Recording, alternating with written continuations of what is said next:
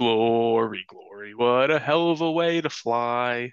Glory, glory, what a hell of a way to fly. Glory, glory, what a hell of a way to fly. The hawk will never die. Welcome back. It is our final episode of the season of season two of Hawk Hill Focus, our championship recap episode. Joining me today, well, I am Commissioner Kyle Brandis here with you, joined today by Deputy Commissioner Sam Robinson and Hawk Hill Focus showrunner David Powis. Sam, David, how are you guys doing today? I'm good. You know, reflecting on what was a uh, interesting season of SJU fantasy football. A lot of lessons as a GM, a coach um, that I learned personally, and you know, just as a general uh, deputy commissioner. You know, some growth. I got to play commissioner for a week um, while Kyle was away. So and you did a great job. You did a great a lot job. of you know a lot of positive takeaways despite the disappointing uh, team finish. But you know I'm, I'm reflecting on the the season that has now passed. David, what about you? I'm doing all right. Um, I'm, I'm sad to see the season go. I feel like you get you get all worked up about the playoffs, and then you forget that that means that the season's almost over, and then the season's gone just just like that. Um, I feel like it was just yesterday. It was August, and we were we were getting all excited for the draft. So sad to see it go. Um, but uh, love really to watch just, it leave. Just that's true. I, I do love to watch it leave. Um, really just just excited to to talk about um our winner. Who, yes. who knew? We, we we do have a uh, a champion now, but before we get into the championship matchup, I just want to uh, on behalf of all of Hawk Hill Focus and the SJUFFL just express our thoughts and prayers for Damar Hamlin. That was just a terrifying situation on that, watching that unfold on Monday night football. Um, glad to hear that he's doing better and is now back in Buffalo. Um, seems like he's doing pretty well, so hopefully that can just continue. And uh, hopefully he can keep fighting and maybe even make his way back to the NFL. That would be great to see. Couldn't say it better myself. You know, for all the fun and seriousness that we put on fantasy football, obviously that uh subsides to when, you know, legitimate health concerns and human problems occur. And uh so we do this all for fun and games. Damar Hamlin does it for his life. Um, so we're grateful for obviously the medical staff and the people involved for making sure that he got right. Um, glad to hear that he's recovering well. It's a long road ahead for him, and we're wishing him all the best. Whatever we we can do here at Hawk Hill Focus to support Damar, that's what we're gonna do. We're there. We're here. We're here. Whoever needs them. But uh, yes, yeah, so there was a championship played. It was between two teams who we never thought might make a championship in their whole careers in this league. The All American Bite Eaters and Jim Elliott went up against the Columbus Curve and Nick Mandarano. And in a matchup that we had to wait a little longer for it, but it's now final by a score of 101.02 to 71.7. Your 2022 SJUFFL champion is the All American Bud Eaters, Jim Elliott. Who would have ever thunk this would happen? Me. Really? I picked him in pickums, didn't I? Yeah, that's fair. I picked him as well. Jim so is I, him. Hashtag Jim is him. I picked him and pick him as well. We'll get to that later. But uh yeah, no, Jim really dominated this one start to finish. I think, you know, he had three big three big players on his team. Pat Mahomes put up uh 30.52 points, helped out by Jerick McKinnon, who I believe had two two receiving touchdowns that day. So obviously they, those two help each other. And then Jaguars defense put up a solid 16 points against the Houston offense. Um, Sam, David, what did you guys think while watching this championship game unfold? You know, well, oh, David, you want to go first? Go for it, David. I'd love to. Thank you, Sam. Um, very kind. I just want to say, um, I think at some point in the middle of the season, we talked about a lot about Nick's team. Um, and Nick's team was and continued to be basically Derrick Henry. And if Derrick Henry played well, I think Nick had a good chance because his receivers were solid. Um, and Burrow obviously usually was pretty consistent at, you know, top at least minimum top five QB week in week out. Um, so I think hearing Derrick Henry wasn't playing for the championship week was always going to be a problem for um for Nick. Um, that being said, his team was ass, and I mean hot ass. I mean, obviously Joe Burrow in the in the continuation game, or or I guess just in week eighteen for you know for our championship, he was not very good. Only thirteen points.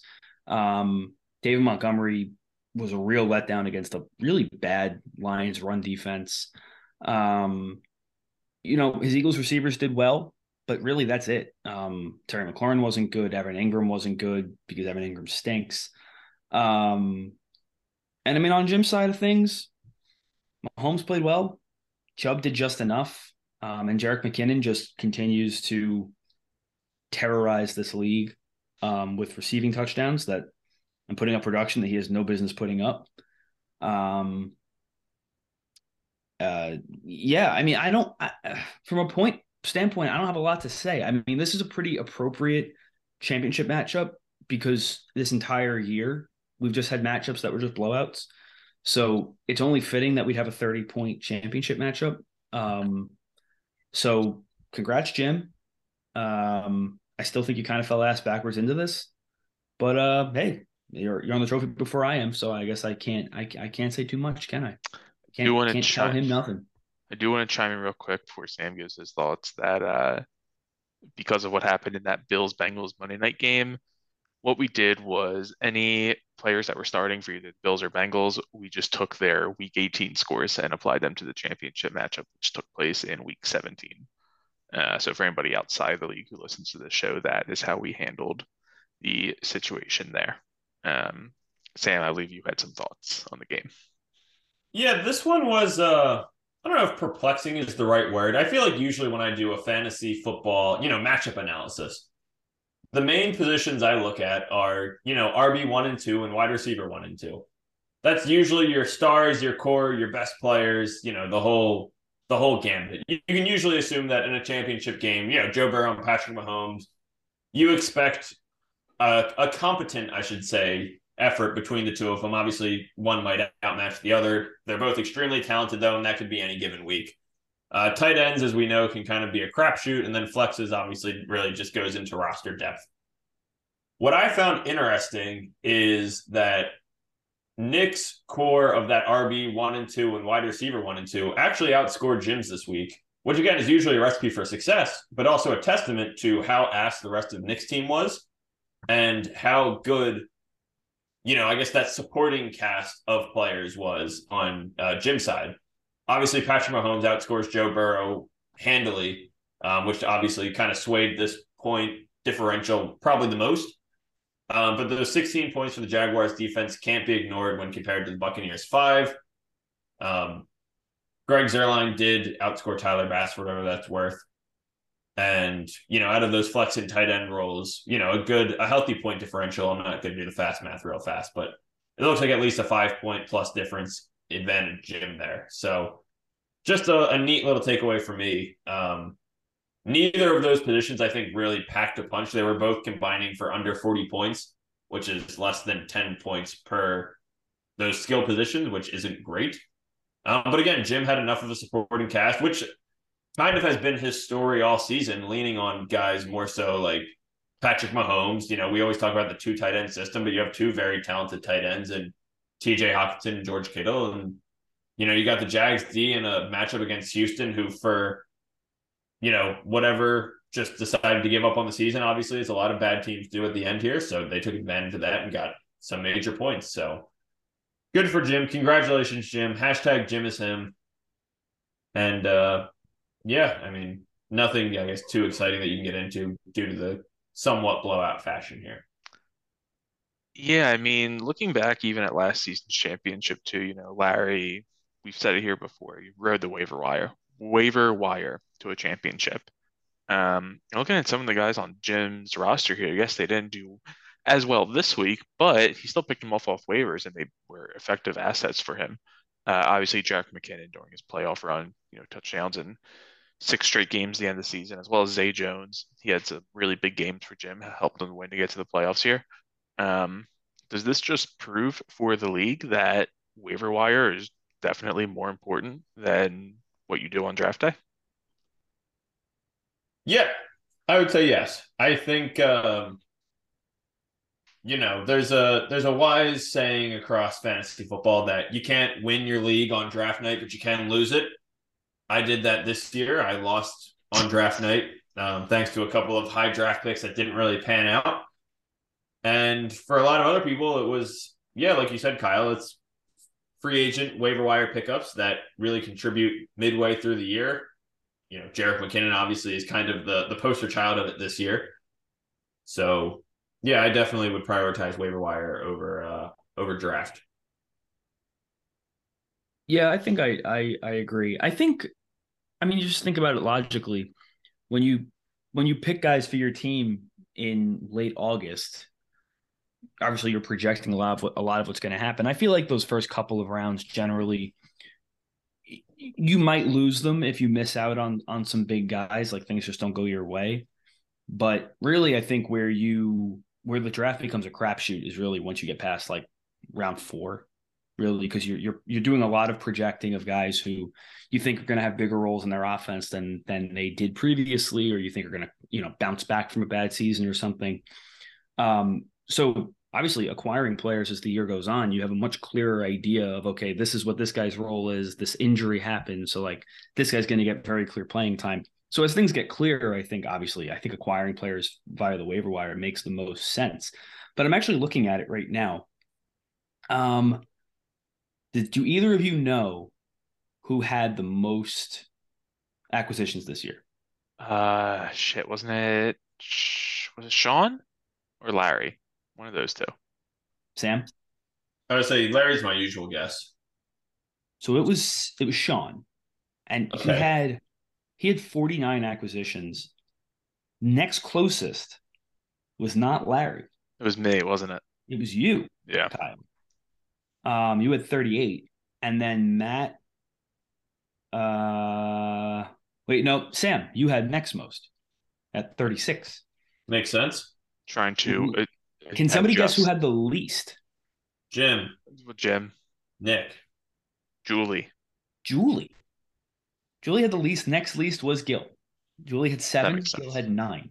That explains um, why Julie went from wagon to fell off wagon tier. Mm-hmm. Top play the waiver wire. Gil's team was bad all year long, and he had one win, and it was against me. You know, and and our our two champion our two championship got uh our matchup in, of the championship, Nick and Jim. Nick had twelve, Jim had twenty. They were both on the much much lower end of our uh waiver wire, you know, pickups. So I don't know. I think I also think sometimes maybe you overthink things. You know, Sean has 49 pickups. Sean, no, overthink things. Maybe you're overthinking things a little bit, Sean. I don't know. Well, we had talked about this pre-show too. I guess back to the overthinking part, and Jerick McKinnon, I think, is a perfect example of that, where Jim picked him up prior to Week 11. We said, yes. And in weeks 11 and 12, he had 0.4 points and then 2.6 points. I guess to his credit, didn't overthink it, held him on the bench because he probably had no one else. You know, in a typical waiver wire fashion, I feel like all of a sudden that's an expendable piece where you're almost just picking someone up because you've written off Jerick McKinnon. And despite Jim starting him those two weeks where he was doing poorly and continuing to keep starting him, which may have not been my move, I, you know, if I was going to keep maybe I bench him, but I also didn't know what the roster construction looks like at that point. The fact that he did keep him, didn't overthink it, that worked. So maybe there's a, a method to the madness where some of us go too far one way, some people don't go far enough the other way. Yeah. You know, Jim did a great job of having conviction about the guys that he picked up on his uh, free agency. Um, last thing, at least I want to touch on for Jim's team, I'll say, uh, Nick Chubb gets his fifth straight championship in the SJU FFL. Yeah. How, how is this man doing it? How is he willing these teams to victory every year? You know, I'll tell you what, as someone who had Nick Chubb on a championship roster, his impact on the locker room is impeccable. Um, I guess was I his first? You were his first. You bought Ooh, the championship. That's sweet. Don't you feel good about that, Sam? I do feel good about that. Um, I was always he'll always I'll always be his first. Um, his always first championship. And watching the way that he's progressed over these years, you know, within the fantasy locker rooms, there's something to be said about a good floored player. You know, we talked like, oh, Nick Chubb had an all right week. He had 11.6 points. That's not a good week. I mean, not a great week, I should say. It's a good week. Mm-hmm. And that's realistically what you can expect from Nick Chubb is at the very least a good week. He had one, he had one, two, three, four single digit point weeks this entire season. And one was a 9.9. Yeah, one and one was a 9.9.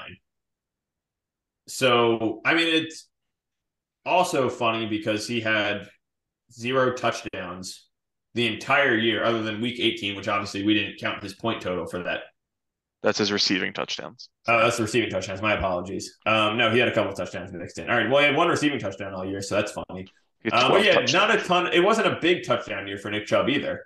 Um, he started off hot in the beginning of the year. He had a couple of weeks where he was just rattling them off.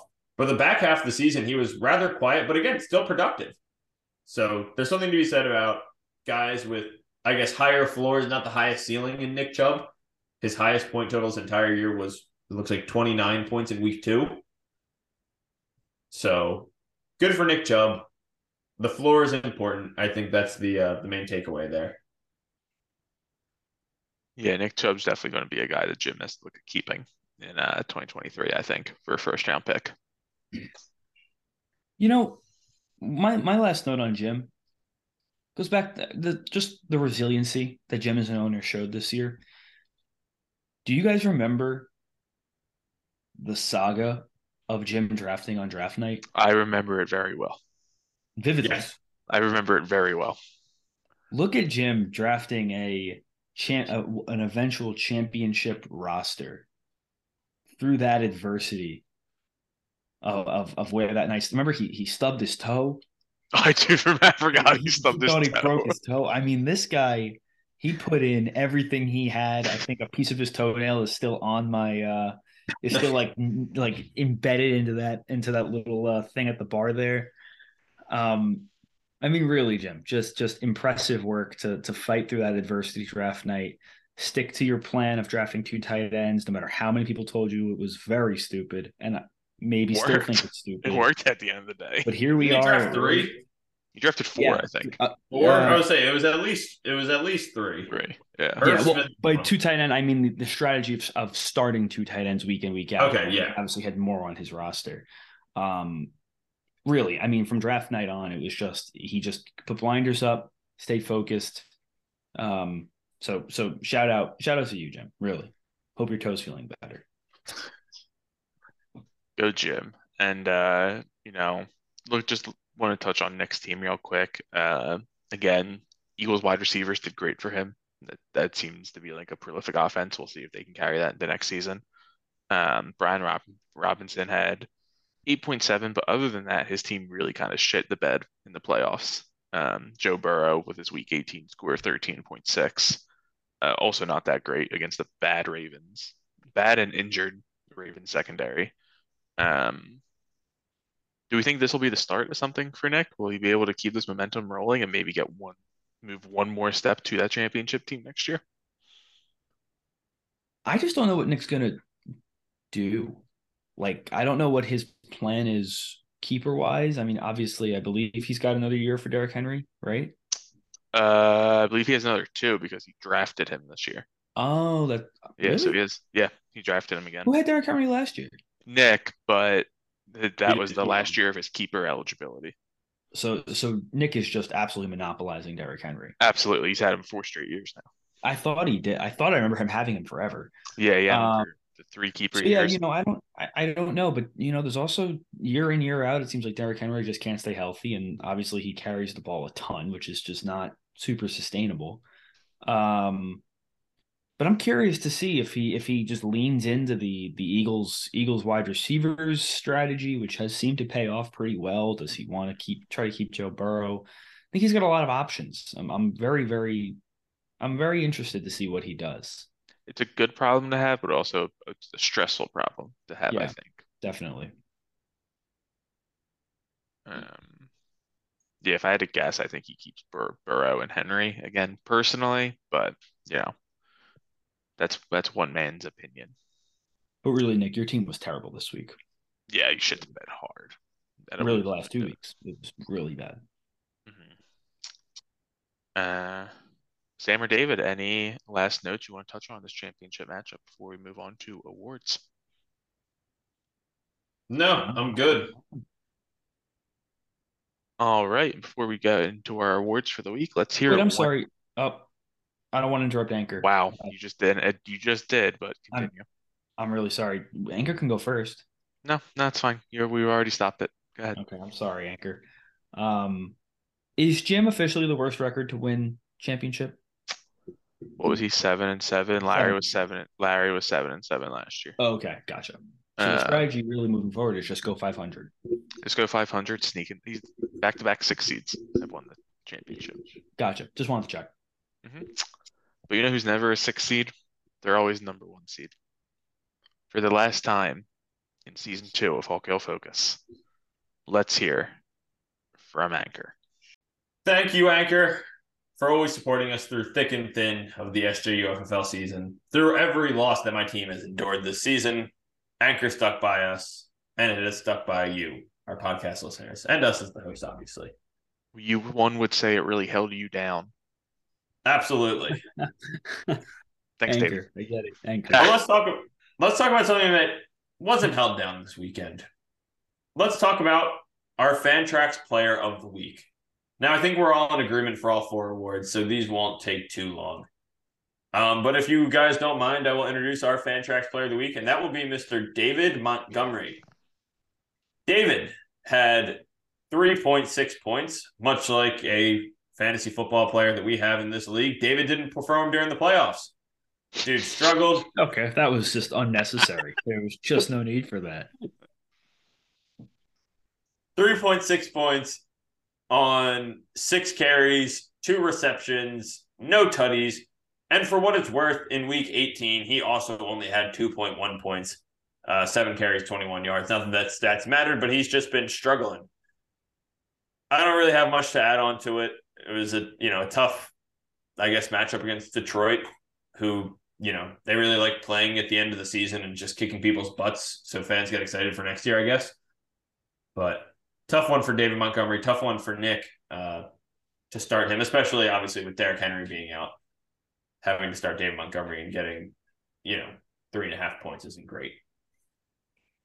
Yeah, I, I mean, I, I, as the person who drafted David Montgomery um, and traded him to Nick, he sucks.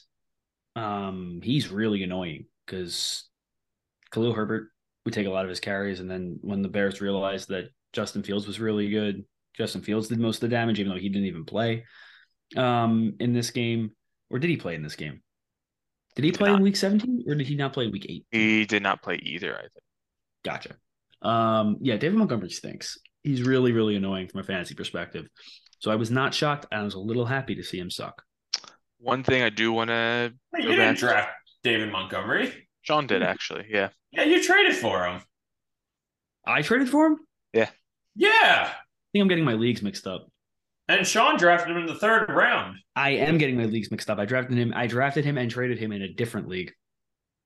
Well, you, I, I- you did trade for him and then traded him again. So, So I traded for him and then traded him away. You or no, never, yeah, yes, exactly. Yeah, I was all up in David Montgomery this year. Well, it's a good thing you got out. I almost drafted him with the 12th overall pick. Ooh, I drafted Saquon instead. much better decision. Uh, David, speaking of drafts, I just want to point out really quick in 2021, you drafted Nick Chubb. Could have had a championship. Had, you stuck with him. So just want to call that out for you Is there. there any re- like we had Mon- like two weeks ago we did the shit on David thing. No, we're going to keep doing it. Can we just stop? No. It's our last episode. of the season. You were a hater all year. I was, oh, know. I was, I was, I, I was a hater all year. And That's Pepper has made an appearance. Pepper is Pepper. live on the podcast. Does Pepper want to? Does Pepper want to talk about our bench regret of the week? I don't think so. Uh, no, he's disgusted by it. Um. Climbing at, oh, he's climbing at the microphone, folks. Oh, He's got something to say.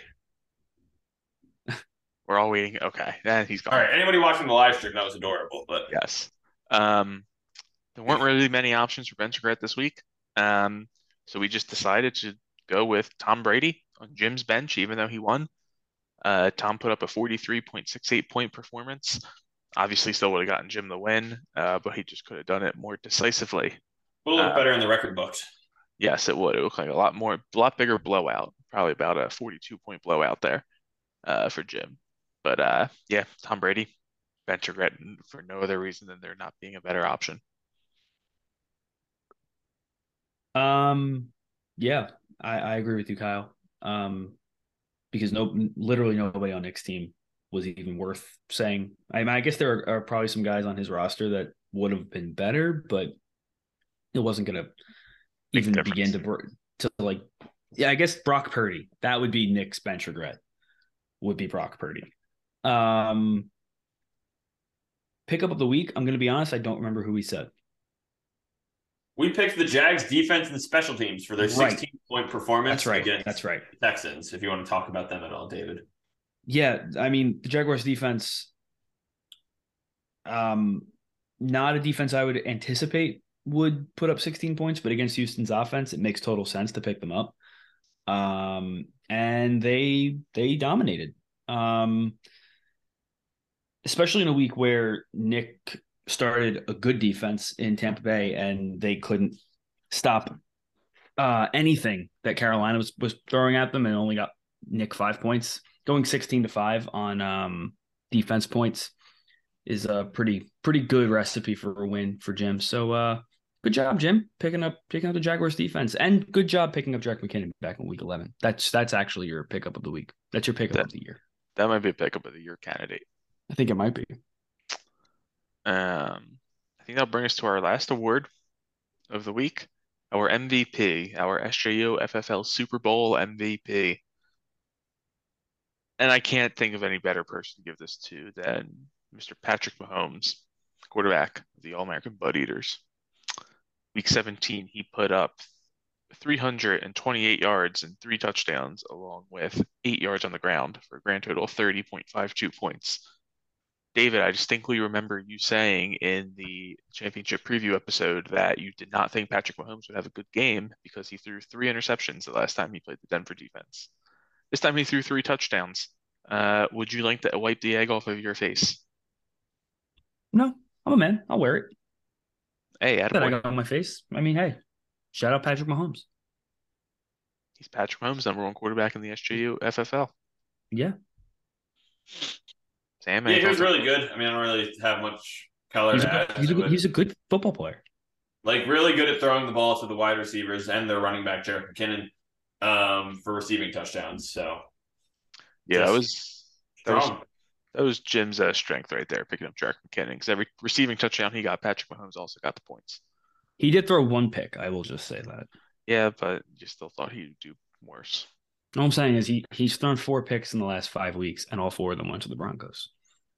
Fair enough. We have one more segment that we want to do for this season of Hawk Hill Focus, and it is just announcing our final standings for weekly pickums. Last week, we all remember that Nick went with, or I'm sorry, David went with Nick, and Sam and I went each went with Jim. Thanks, Nick.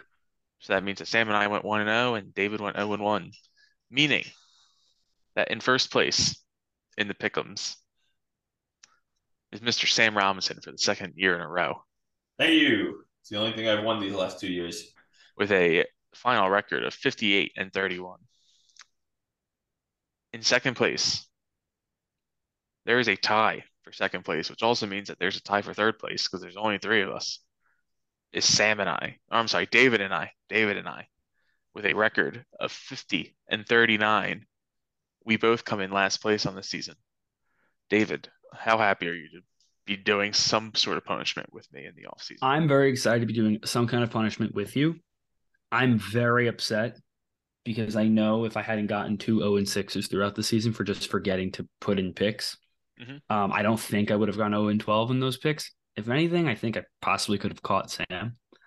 Um, you didn't. So I'm disappointed about that. I am very disappointed, but I'm I'm very excited about the prospect of of doing something with you. Yeah, we'll get, we'll do we'll do something fun together. We'll yeah. maybe go to an IHOP and eat like a bunch of pancakes. or something. That sounds like fun. Wait, hold on. The punishment can't be fun. Nah, nah, nah, This isn't an excuse for the two of you to hang out together. Also, want to add in there that our uh, guests of the season on Hawk, Hawk Hill Focus went six and six this year, so they were 500. So if anything, they should be doing punishment. I agree. And our locks of the week, we finish officially with a record of 20 and nine. Great job, boys. That's better than last year. Way That's a better than lot. last year. That's a lot better than last year. We absolutely killed it there. Uh, uh, 690 win percentage. Uh, Nice. would have beat would have beat Sam if we were going by win percentages too. So we did a great job with locks of the week. Uh, So Sam's not the champion. We all are. yeah, well, everyone's a champion in life in this league, Hmm. even if your name's not on the trophy, which David's name is technically on the trophy. Just want to throw that out there. But uh, David, I'll let you go first. Do you have any final words that you want to share with the Hawk Hill Focus audience for season two? Um, I just want to give my sincerest thanks to all of our loyal listeners, um, even those of you who I know only listen when you win. Rob, Uh, I'm looking at you, Rob, uh, which means you probably aren't even listening to this. little bitch. Um, but I, I, you know, Kyle, Sam, and I, we, we do we do try pretty hard to to put forward a solid product. I think Kyle and Sam do a great job, um, as commissioner and deputy commissioner of this league. Um, I'm proud to represent it behind the microphone. Um, it's an honor, it's a privilege, um, and I'm hoping that we uh, have continued success both as a league and a podcast. Thank you, David. I love the hard work that you put in for this show and in this league as well. Uh, Sam, would you like to share any words with the Hawk Hill Focus audience?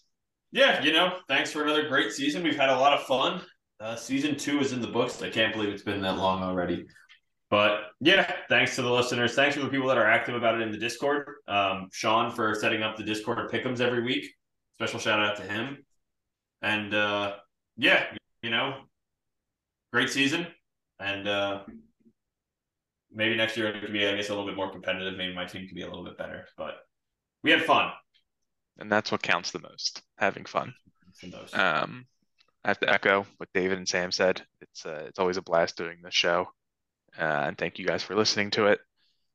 Uh, Sam, David, can't ask for two better people to do this show with every week. Uh, so thank you guys for taking time out your busy Tuesday nights to be able to come on here for the most part. That's probably more directed at Sam than David. Um, David was absent a lot this year, but we'll- Fuck yourself. but uh you know thank you guys for listening. Congratulations to jim on hard, hard fought championship. Thank you anchor for everything you you do and have done for this podcast. And uh yeah i think with that for the final time thank you for listening. And i will sing us out glory glory what a hell of a way to fly Glory, glory, what a hell of a way to fly. Glory, glory, what a hell of a way to fly. The hawk will never die.